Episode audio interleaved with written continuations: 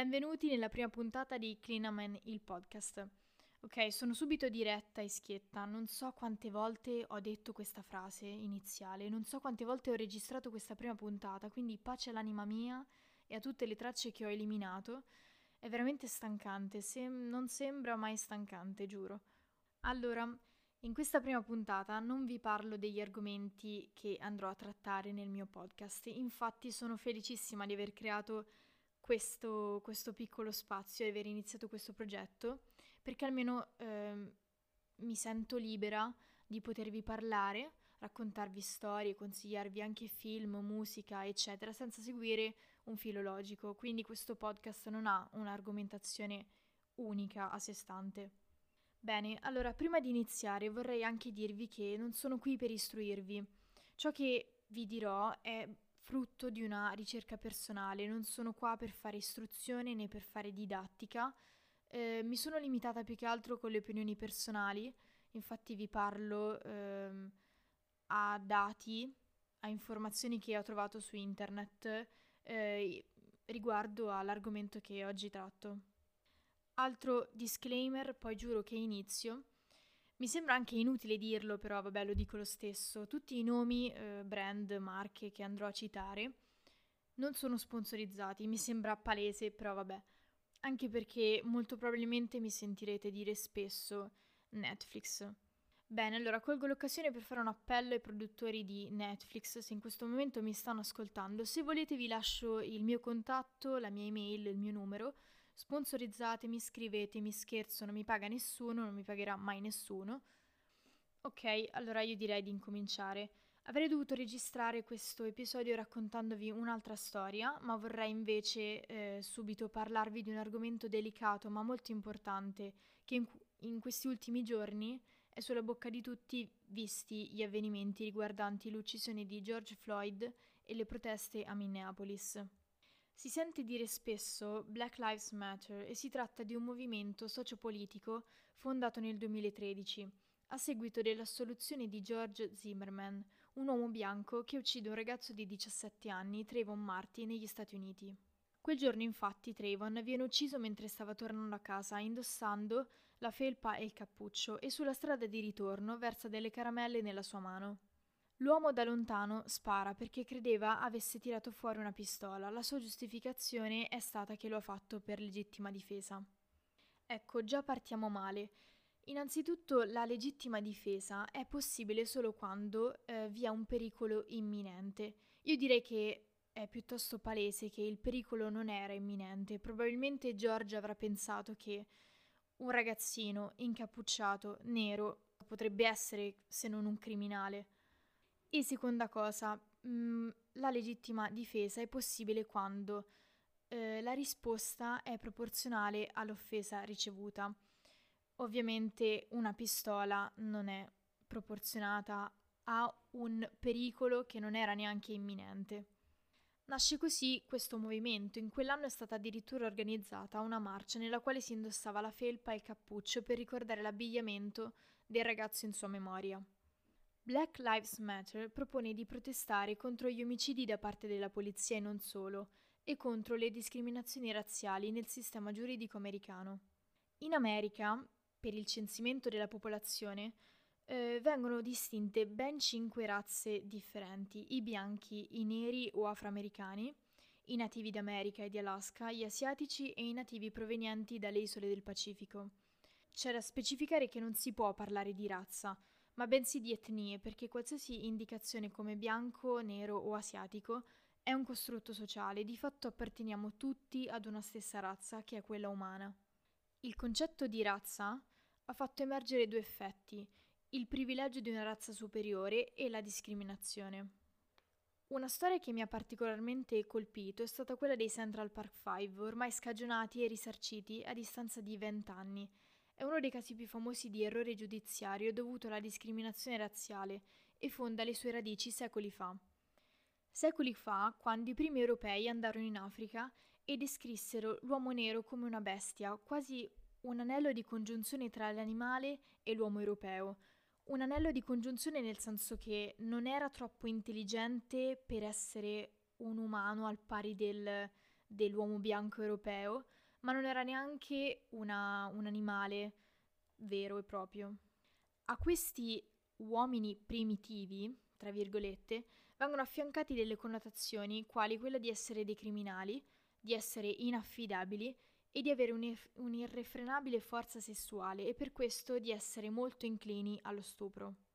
L'idea del bestial black man permane anche quando vengono portati schiavi africani in America, tanto da creare forti timori. Avevano paura che i loro uomini neri avrebbero potuto stuprare le loro donne bianche. In questo periodo lo stupro diventa il new negral crime. Posso riportarvi però lo studio di Angela Davis che attesta l'assenza, l'assenza di casi di stupro tra uomini neri eh, verso donne bianche, ma riporta un numero imprecisato di casi di schiavisti che stuprano eh, le loro donne nere. Fortunatamente nel 1865 si tira un, eh, un sospiro perché viene abolita la schiavitù, ma senza questa i bianchi si ritrovano senza un mezzo per controllare gli istinti dei uomini africani e utilizzano così uno strumento molto moderno che è il linciaggio. Gli storici concordano ampiamente sul fatto che i linciaggi fossero un metodo di controllo sociale e razziale inteso a terrorizzare i neri americani in sottomissione e in una posizione di casta razziale inferiore. Sono stati ampiamente praticati nel sud degli Stati Uniti dal 1877 circa, alla fine della ricostruzione post-bellica, fino al 1950. Un tipico linciaggio comporterebbe accuse penali, spesso dubbie, contro un americano nero, un arresto e l'assemblea di un lynch mob intento a sovvertire eh, il normale processo giudiziario costituzionale. Le vittime sarebbero state sequestrate e sottoposte a ogni tormento fisico, con la tortura che di solito si concludeva con l'essere appesi a un albero e incendiati, più spesso le vittime sarebbero smembrate e i membri della folla prendevano pezzi della loro carne e delle loro ossa come souvenir. In moltissimi casi i mob sono stati aiutati e incoraggiati dalle forze dell'ordine e gli ufficiali lasciavano abitualmente incustodite le celle di un detenuto nero dopo che le voci di un linciaggio avevano iniziato a circolare per consentire a una folla di ucciderlo prima che potesse aver luogo qualsiasi processo o difesa legale. Anche quando queste pratiche finiscono, purtroppo li, l'idea inculcata dell'uomo nero criminale è irremovibile. Nascono però molti movimenti attivisti per i diritti degli afroamericani. Tanti sono i casi che però fanno da precedenti a condanne infondate, nonostante ciò che si era raggiunto in quegli anni, per esempio la fine del linciaggio.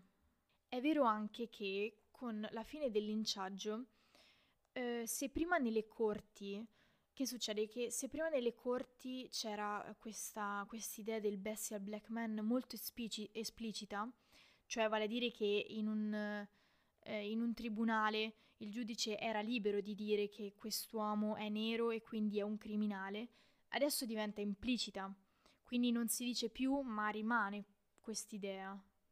Ed è in questo caso che si arriva al, um, alla storia dei cinque di Central Park. La storia dei cinque di Central Park è raccontata anche da una miniserie statunitense che potete trovare su Netflix che si chiama When They See Us e appunto racconta la vera storia di questi cinque ragazzi di Harlem a New York che vengono accusati di aver aggredito una giovane jogger all'interno di Central Park.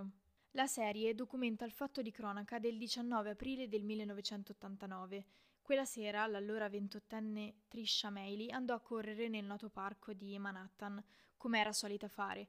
Diverse ore dopo la giovane venne ritrovata in fin di vita, nuda, con chiari segni di violenza, legata e ricoperta di fango e sangue. Il brutale attacco alla donna non fu l'unico in quelle notti nella città di New York, altre donne infatti erano state aggredite con lo stesso uh, modus operandi. Invece per l'aggressione di, eh, di Trisha vengono sospettati dell'agguato cinque ragazzi, Kevin Richardson, Antron McRae, Youssef Salam, Corey Wisey e Raymond Santana, di cui quattro afro- afroamericani e uno ispanico, di età, età compresa, scusate, tra i 14 e i 16 anni. Quindi immaginatevi cinque normalissimi adolescenti che iniziano a vivere un incubo, ingiustamente accusati per il semplice motivo di trovarsi nei pressi del parco nel momento dell'aggressione e nonostante l'assenza di prove che li legasse alla scena del crimine, io direi che erano eh, nel posto sbagliato al momento sbagliato.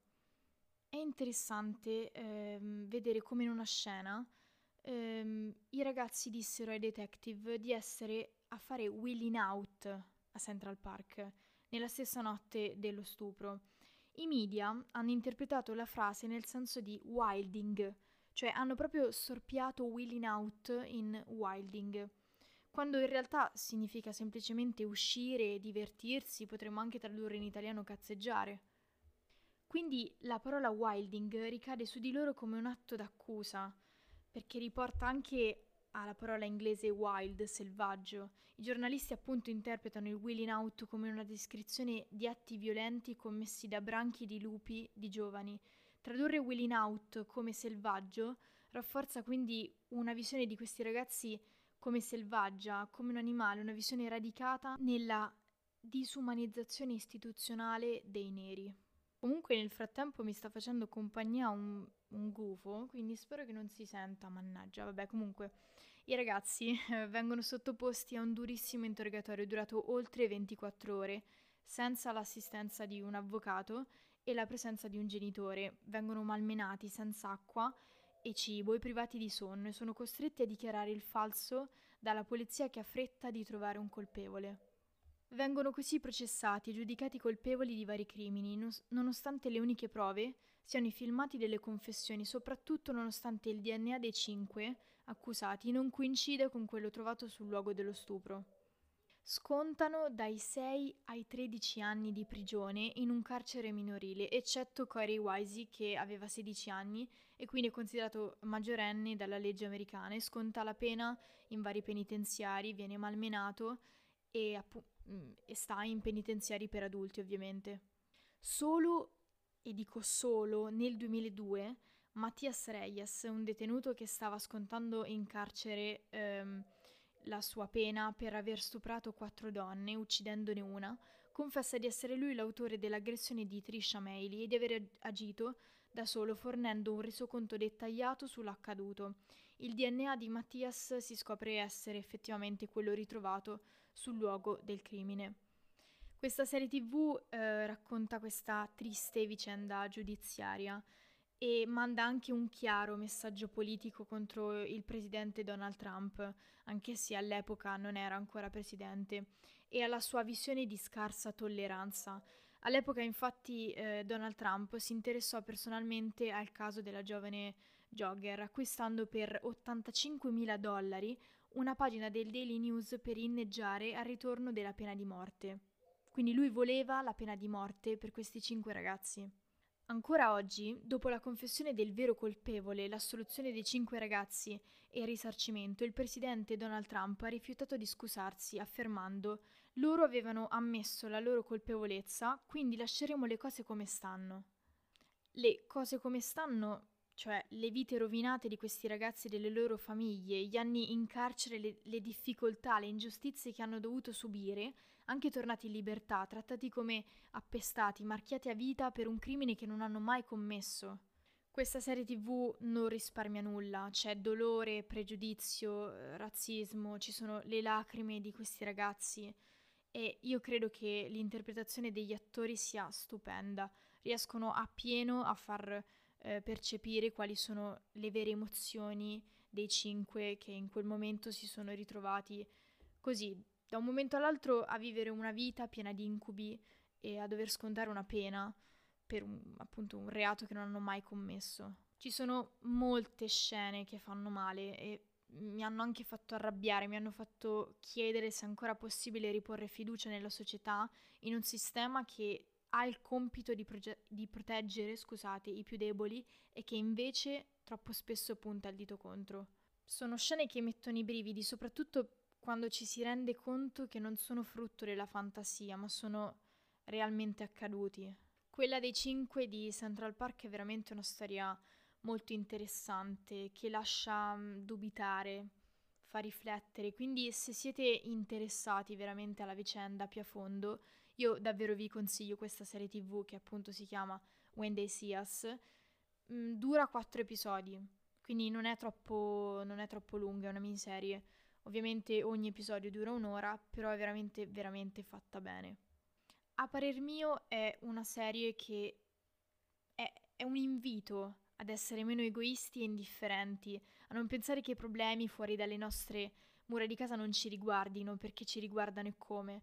Comunque volevo fare una piccola parentesi perché io mi contraddico. All'inizio del, della puntata ho detto che ho evitato i, um, i pareri personali, eppure la concludo dicendo quello che penso. Vabbè, è ovvio che mi sembrava giusto dirvi quello che, che pensavo di questa serie TV e di, del perché ve la, ve la raccomando assolutamente.